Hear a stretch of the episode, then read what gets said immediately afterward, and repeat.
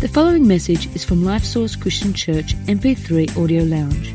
More information about Life Source is available at lifesource.org.au. Okay, if you have your Bibles, would you open up to John chapter 9?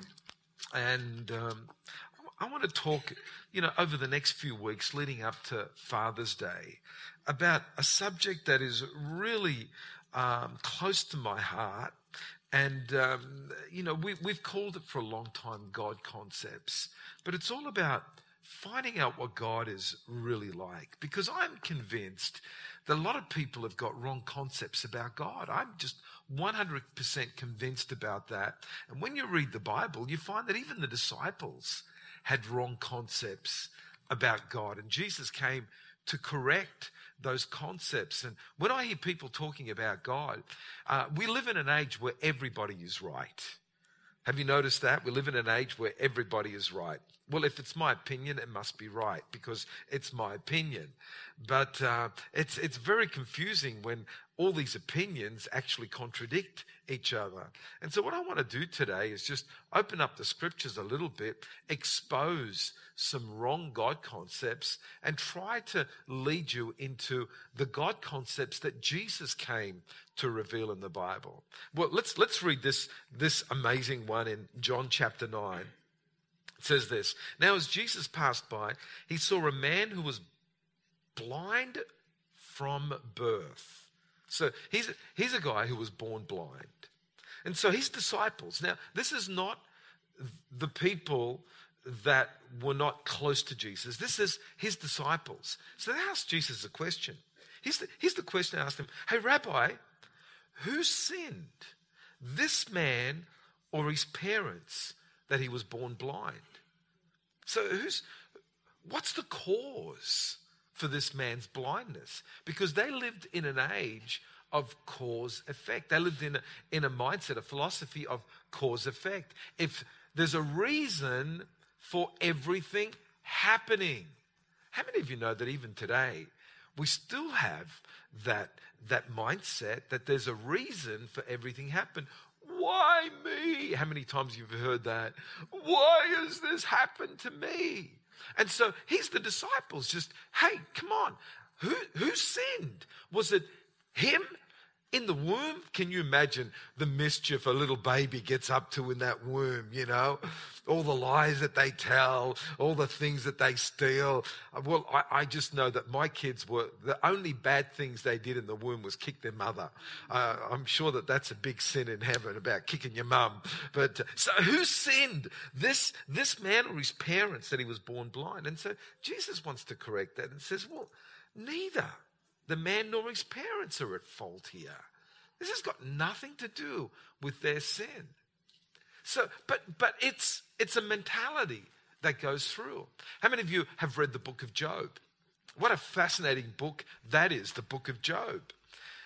It opens up with Job being the most righteous man on the planet. So we're talking about if, if, if there's a gauge of righteousness, Job was at the top of the gauge. And yet, all this calamity comes his way.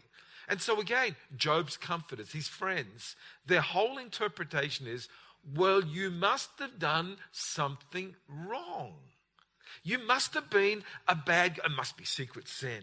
While nobody was looking, Job, you were behind the scenes doing nasty things. And that's why all this has happened to you, cause effect. You know, in, in the East, they call it karma. I, I, you know, I, I know that as Christians, we reject karma, but we've got Christian karma. And Christian karma is, is, well, maybe that day you weren't praying hard enough. Or maybe that day you didn't cover yourself with the blood of Jesus. I mean, when we were kids, I tell you, every trip that we had, we had to cover ourselves with the blood of Jesus. I know that sounds gory for the uninitiated, and it's like, you know, we just cover ourselves in the blood, and it's Christianese for um, Christian karma. You know, bad things will happen if you don't do the right thing. And it's we live in this this this age, and Jesus is saying to them, it's got nothing to do with that. The central theme of the New Testament is grace. And the whole concept of grace is this Jesus got what he didn't deserve so that you don't get what you deserve. That's, the, that's grace. Jesus got what he didn't deserve so that you don't get what you deserve. So we don't live under karma, we live under grace. We don't live under cause effect. We live under this. And so, again, you know, in Luke 13, same concept. Here it is. The questions asked Jesus. Turn to Luke 13. Very similar mindsets. Let's read it. There was present at that season some who told him about the Galileans whose blood Pilate had mingled with their sacrifice. In other words, these Galileans that Pilate had had killed. Pilate, being the Roman governor, he'd, he'd killed some people, some Galileans. And, and Jesus answered and said to them, Do you suppose that these Galileans were the worst sinners than all the other Galileans because they suffered such things?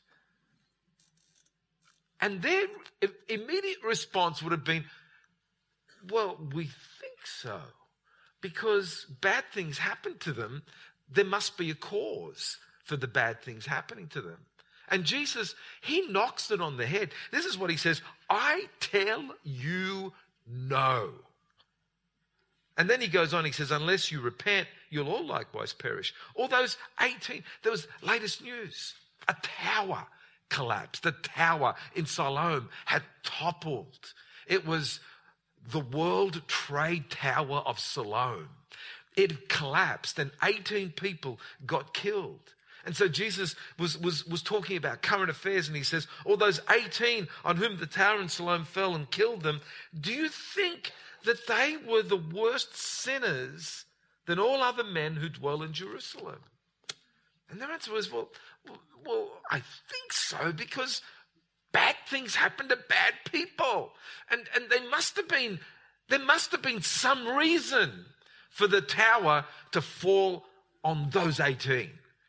They were picked out specifically for the tower to fall, and they just happened to all be in the same place at the same time. And God must have thought, now's the time to kill them all with the tower falling. Come on, let's let's let's get this sorted out, because these are concepts that we need to just knock on the head. What I've noticed in life is this is that when you go to Royal North Shore Hospital, you don't find the worst people of Sydney in Royal North Shore Hospital all there at the same time because God has punished them with sickness because they're the worst people. You find good people, you find bad people, you find pretty people, you find ugly people. Stuff happens in this world. So let, let, let me give you some more concepts that I want to rebuff and then bring you into some concepts that Jesus tried to explain to us when he came from heaven, trying to teach us the right God concepts. Anne and I just came back from Europe. So uh, a week ago, we were in Europe having a holiday. How many of you noticed that I'm still tanned? What a shock to wake up this morning and find it so cold were used to 30 degrees. We were used to the hot weather, and all of a sudden we're in just the, the, the dying uh, uh, places of winter. Springtime is coming. Glory to God. I'm loving that. But uh, we noticed a lot of God concepts in our trip because one of the things that we enjoy doing is visiting churches. And so when you're in Europe, you visit a lot of churches. And so we spent a lot of time in Greece and a lot of time in Italy and um, Kalimera to all my Greek friends. I love Greece. I love their food. It's uh, it, it's wonderful, and the um, the the water, the sea, the um, around Greece is just amazing. But what I noticed uh, when when I was in Greece was. Um, that there was a big God concept that prevailed in that country. And the God concept that prevails in Greece is the God who needs appeasement. And, um, and so, consequently, what you find is that there's churches everywhere. We're talking about on every corner. They're not big churches, they're certainly not churches like ours. But there are, there are buildings that have been consecrated. And some of them are only big enough for one or two people to go in. They're really small. They're not, they're, they're not, they're not meant for a big band and, and celebration like us. They're just meant to appease God. And so at every single harbour, if there's a harbour where boats, fishing boats launch out, there's a church. On every hill, there's a church. We went to Mykonos and there were churches in the middle of a field. There's no one around, but there's a church there. There's a church on a hill. And, and Anne took some photos with, um, and, uh, and the only thing that you could see on, on this vast plain were three church buildings all in a row. There's no people, no, all rocks, but they're three church buildings. I mean, not big buildings, just little buildings. And, and, and the whole concept is like we have to appease God because there's bad things out there. And if we appease God, then maybe He'll protect us from the bad things. So if, if before we launch our little boat into the sea, we, we do our sacrifice, then maybe God will protect us. And so it's almost like the Christian good luck charm. And so they're Christians. There's no question about the fact that they're Christians, but their God concept is a God who needs to be appeased, a God who needs our sacrifice. And what they don't understand is that Jesus paid the sacrifice for us all. And so once he paid the sacrifice, we don't need the sacrifice anymore because we have the sacrifice, the big sacrifice that Jesus paid. And so it was all appeased at the cross. Everything that needed to be appeased was appeased at the cross. When Jesus died, he died for the sins of humanity. And God doesn't need to be appeased anymore because Jesus did that at the cross. Then we went to Italy. And again, it was fascinating to go to Italy because one of their big God concepts there that I noticed was um, the God who is hard to approach. For them, they had this God concept. He's hard to be to be approached, and so, so uh, one of the things that we did is that we had um, a, a seaside holiday and a cultural holiday all at, all at the same time in Venice. So in Venice, there's an island called the Lido, and the Lido faces the Atlantic, uh, the um, Adriatic, and it's full of beaches. And so you can do your beach holiday at the Lido. Then you buy a Vaporetto pass, which is their ferry, and you can go backwards and forwards into Venice in the afternoon to do your cultural holiday. And so that's what we do. We, Anne can only handle a couple hours at the beach anyway because of her Welsh skin. And uh, I want to protect that very delicate Welsh skin that's milky white from uh, from sun because it burns her. And and so but she loves the beach. She loves swimming. So we do that in the morning. Once it gets too hot go back home get dressed and then do the cultural thing. And you visit the churches the art galleries. And, and i was fascinated with all of their religious art. The italians love religious art. It's fascinating, the religious art that they love. But what I was, but what I was looking for was their depiction of God.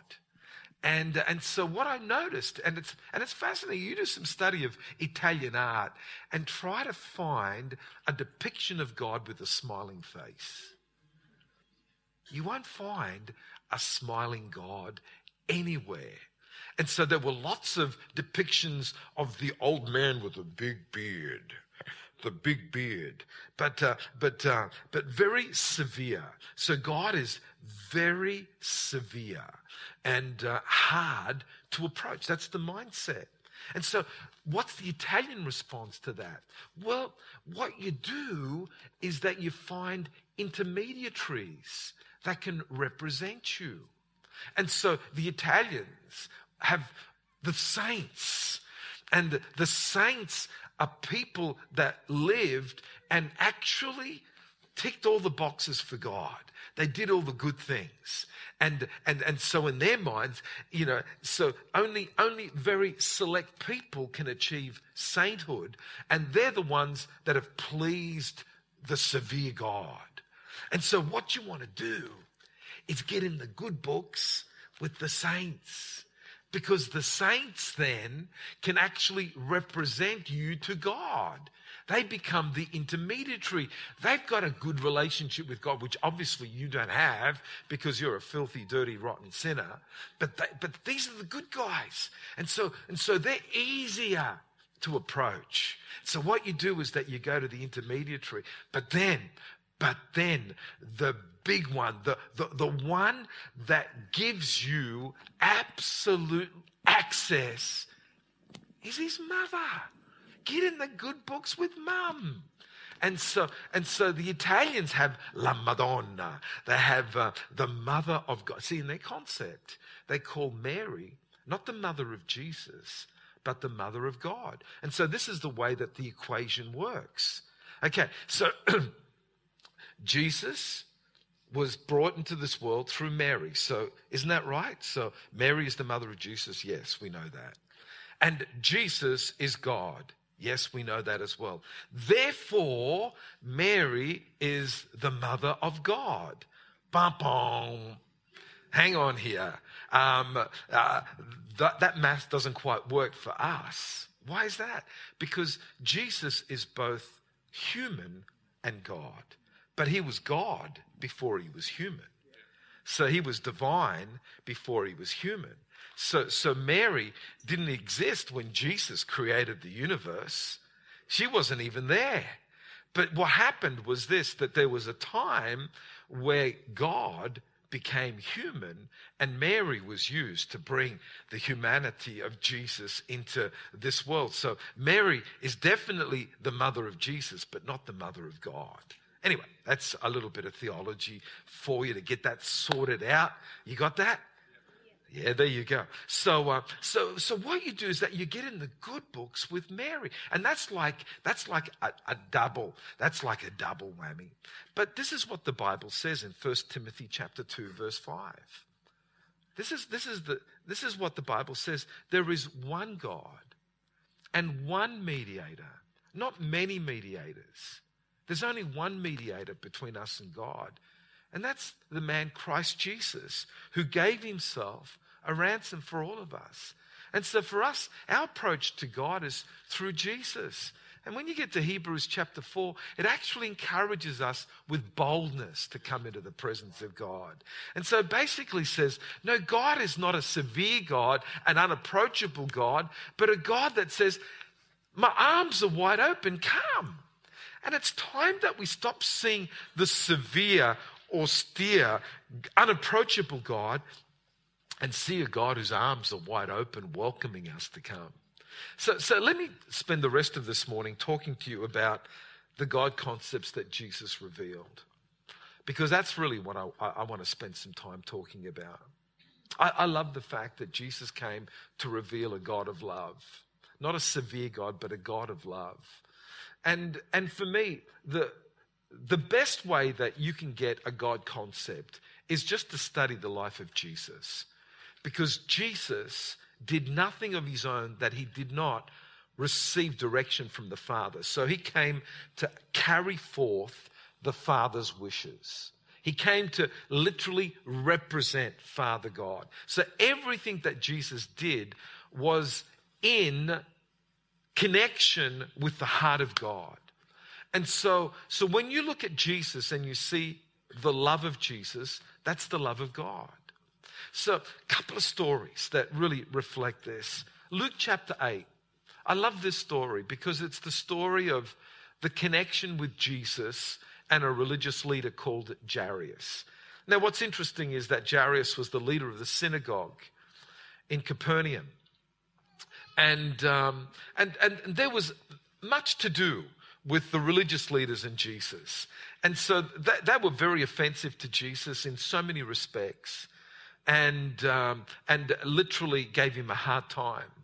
But Jairus, in his point of need, his daughter was on death's door. What's interesting, his daughter was on death's door. He had he'd actually gone through every avenue possible to get his daughter well, and his last resort was to get Jesus to come to his place and pray for his girl. It's an amazing thing when you get desperate, what you'll resort to. Hello?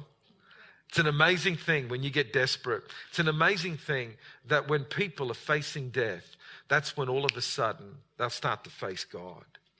And, um, and, and so many people can go through a whole lifetime of rejecting, rejecting, rejecting, and then they're facing death's door and they're starting to say, maybe, maybe, maybe I need to start thinking about this in a different avenue. And, um, and they just get closer. But you know what? This is what I love about God, is that he doesn't reject them and saying, What? All your life you've rejected me, and now in your point of need, you come to me? What?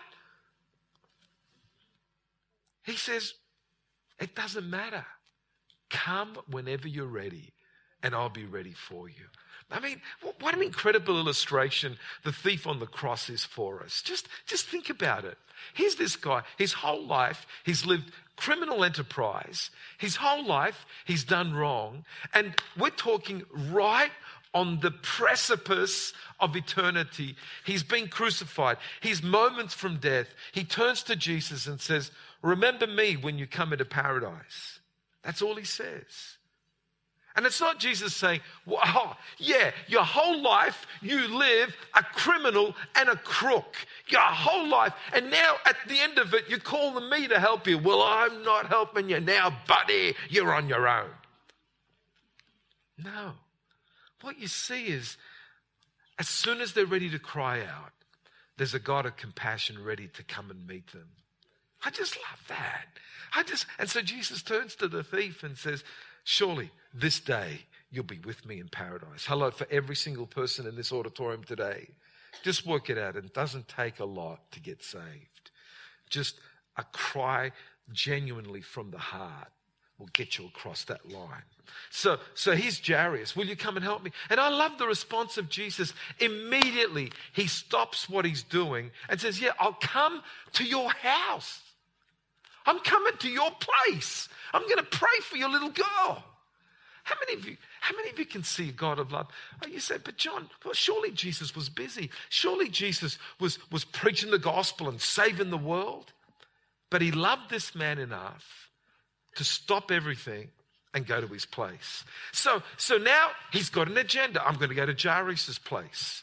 Now I'm going to go to Jairus' place, pray for his daughter. So he's, he's busy doing something. In the midst of that, this woman comes.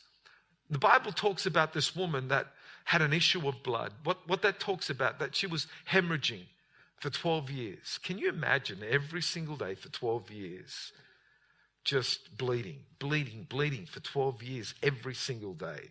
It's just beyond imagination. But this woman, again, at the wit's end, wakes up and says, Jesus is in my town. And I believe if I only don't even want to disturb him, if I can just touch the hem of his garment, then I'll be made whole. And so, so here's Jesus on his way to Jairus. He's got a mission. He's, and, and all of a sudden, this woman reaches out, goes through the crowd, touches the hem of his garment. And Jesus feels power leaving out of him. Stops Whoa, you can imagine people running into each other as Jesus stops in the midst of that crowd. And he turns around and says, Somebody touched me. Everybody's going, Everybody's touching you, Jesus. No, but somebody touched me differently. Someone touched me with faith. Someone touched me with desire. And so who was it? And so here's this woman. She's, she's afraid now.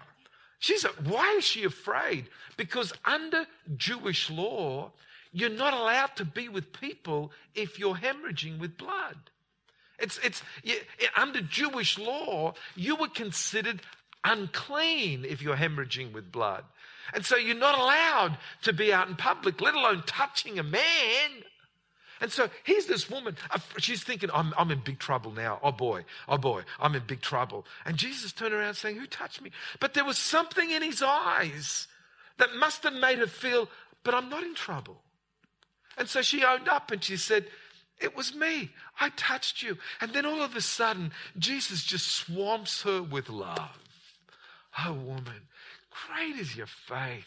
I love, I love your faith. I love that you stepped out into the unknown. I love the fact that you reached out to me. I love the fact that you overcame your fear and you reached out. You didn't have a great God, God concept, but you had a hope that maybe, maybe Jesus is different to all that I've been taught about fear and austerity.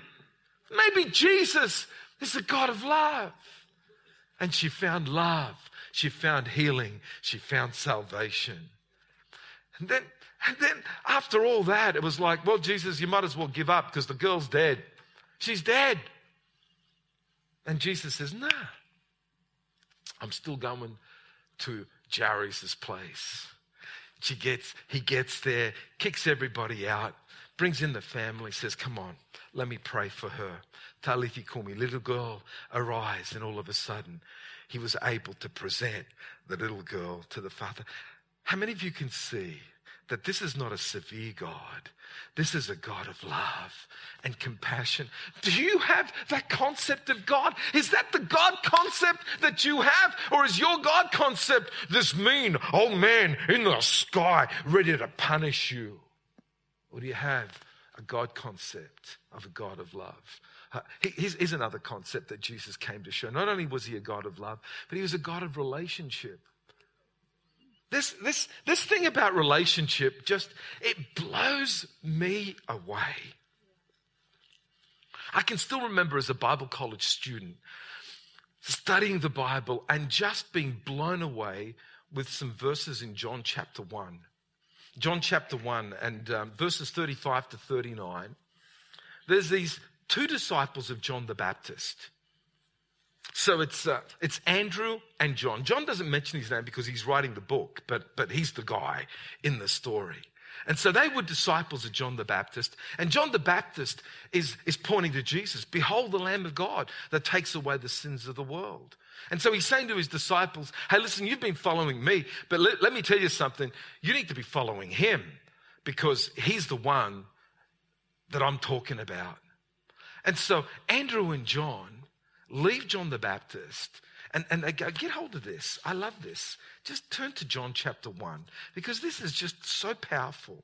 And uh, verse 35, and again, the next day, John, with, with two of his disciples, and the two disciples were Andrew and John, uh, looking at Jesus, has walked by, he says, Behold the Lamb of God. The two disciples heard him speak and they followed Jesus. Then Jesus turned and seeing them, said to them, What do you seek? And they said to him, Rabbi, which is to say, translated teacher, where are you saying? And so here's what Jesus says He says to them, Come and see. Why don't you come home with me? Why don't you come to my place? We can hang out a little bit. I tell you, when, when I first saw this, it so impacted me because here's God saying, let's, let's have some hangout time together. Why don't you come to my place? Why don't you come to my home? I'll make you some dinner. I'll make you coffee if you drink coffee, tea if you drink tea. I'll, I'll, host you. I'll, I'll, prepare a meal for you. I'll, I'll put it together for you. You say, What? Jesus cooked? Yeah, he did. How many of you remember just after the resurrection, he prepared breakfast? He cooked some fish on a barbecue for the disciples. Jesus was good at barbecues. How many of you think that's a good deal? that's why us men like barbecues because we want to be like Jesus. but the point of this is hospitality. It's like a God of hospitality. I, I don't get it. I just love it. It's just awesome. And it doesn't stop there, you know. And so these guys, once, once they went to his home, and they were exposed not only to his words, but his hospitality. It was a different Jesus. How many of you know that when you go to somebody's place and you sit with them, it's a different person? You get to see them in a different light. Well, let me tell you that both Andrew and John followed Jesus for the rest of their lives. They got a relationship. One of the great stories I love about relationships, I could sit here all day telling you stories. I, I just, I've been hanging out preaching to you guys, so, uh, so, so I got so much to share with you. But, but here's Jesus walking through Jericho. I love this story. Town of Jericho. And, and one of, one of the characters of the city of Jericho was a short fellow, a short guy. They called him Shorty. The Bible calls him Zacchaeus.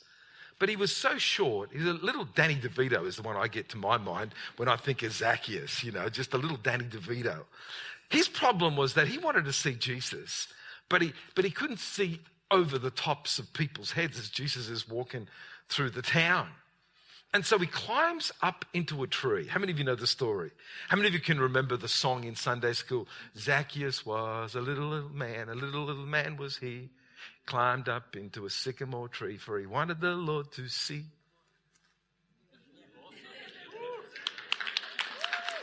There you go. So, how many of you remember that song in Sunday school? There you go, the old timers. And uh, so, so the story is he's, he's up in the tree trying to be obscure.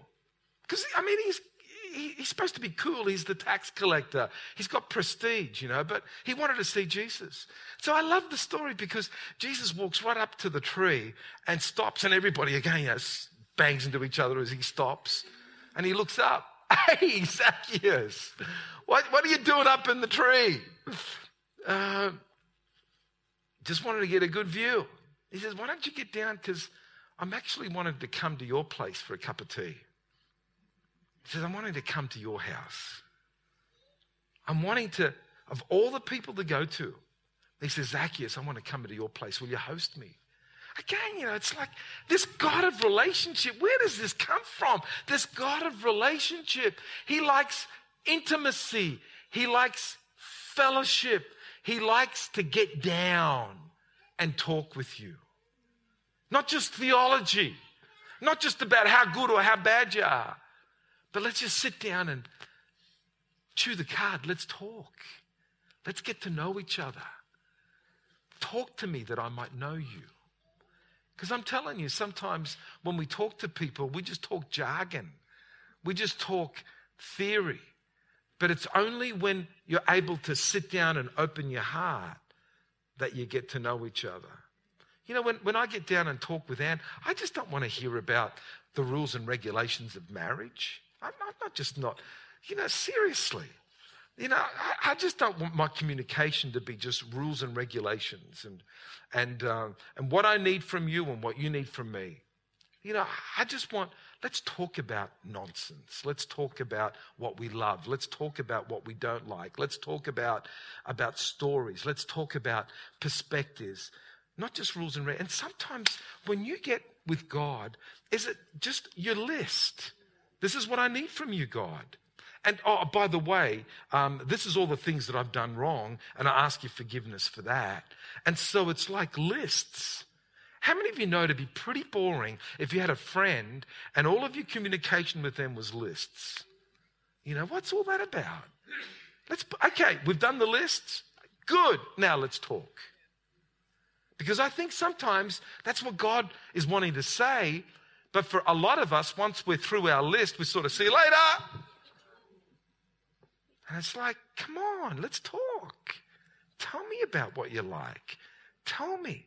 When was the last time you saw a sunset and you went, God, that was awesome.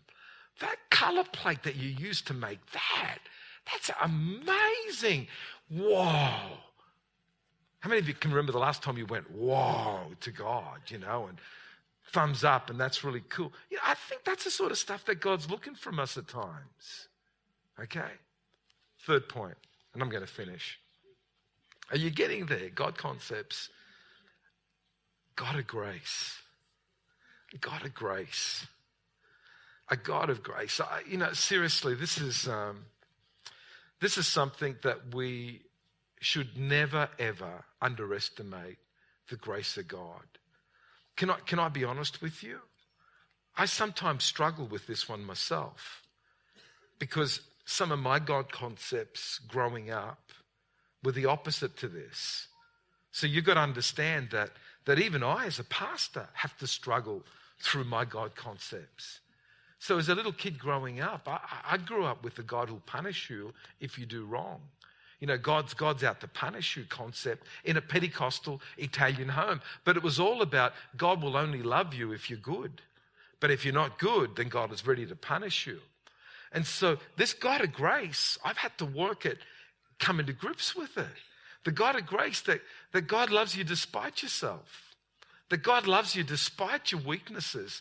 That God knows your weaknesses but still loves you regardless. I, I, you know, it's just, it's just such a difficult concept for some of us to get. Some people get it really easily. And some people just live there and, and they don't move from there because the grace of God covers everything. And I think sometimes we just got to work out where we are overbalanced and just step a little bit closer to the other side to get into the right balance. But grace is all about God giving us what we don't deserve. Everybody say, grace is about God giving us what we don't deserve. And some of us have difficulty with that because we've brought up in a system that you only get what you deserve. And grace is about God giving us what we don't deserve. God giving us kisses from heaven. God giving us above and beyond what we ask or think. And uh, when I think about the grace of God, I, you know, what comes to mind is John chapter 8, the woman caught in the act of adultery. I mean, what did she deserve? She deserved what the law stipulated she deserved, and that was punishment.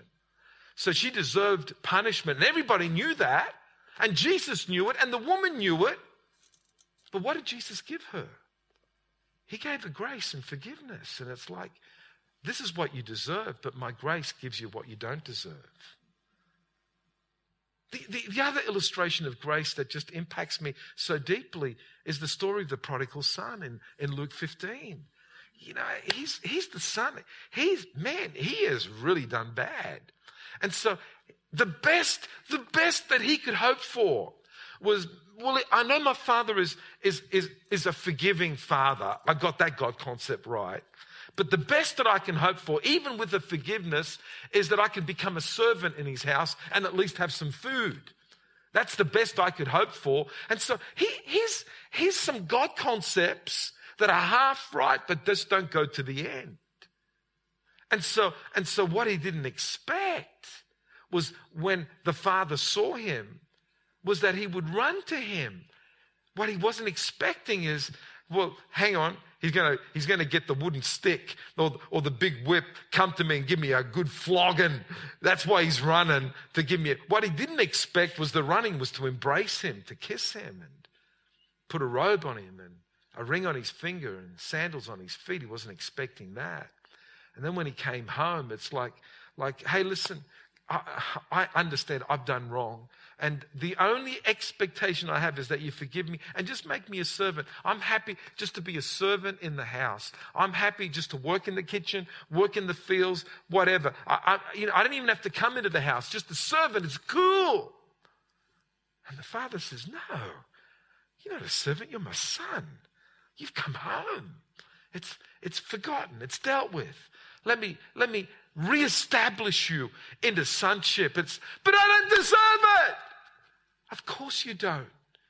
And that's why grace is so beautiful, because you don't deserve it. But God gives it to you regardless.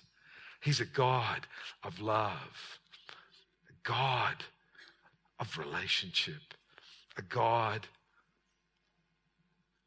of grace. And I want to finish this morning just with the benediction from 2 Corinthians chapter 13 which churches have uttered now for 2,000 years. For 2,000 years, most people that have come to church have left with this benediction. But it seems like the God concepts in the benediction haven't quite gotten through all the negative concepts of God. Because 2 Corinthians chapter 13, verse 14 says, here it is the grace of the Lord Jesus Christ, the love of God, and the relationship, the communion of the Holy Spirit be with you all. Amen. So, the last things that Paul was wanting us to remember is this God is a God of love, a God of grace, and a God of relationship. God of grace, God of love, and a God of relationship. He's a God of love, a God of grace, a God of relationship. Doesn't matter what order you put it in. It's, he's a God of love, a God of grace, a God of relationship. And if you can get that into your spirit, I'm telling you, things will settle in and you're able to say, God's got it, and believe it with all of your heart because He, he is a God of love, a God of grace, a God of relationship. Thanks for listening to this message from Life Source Christian Church MP3 Audio Lounge. We invite you to visit us online at lifesource.org.au to find out more about our church and to also access other free resources.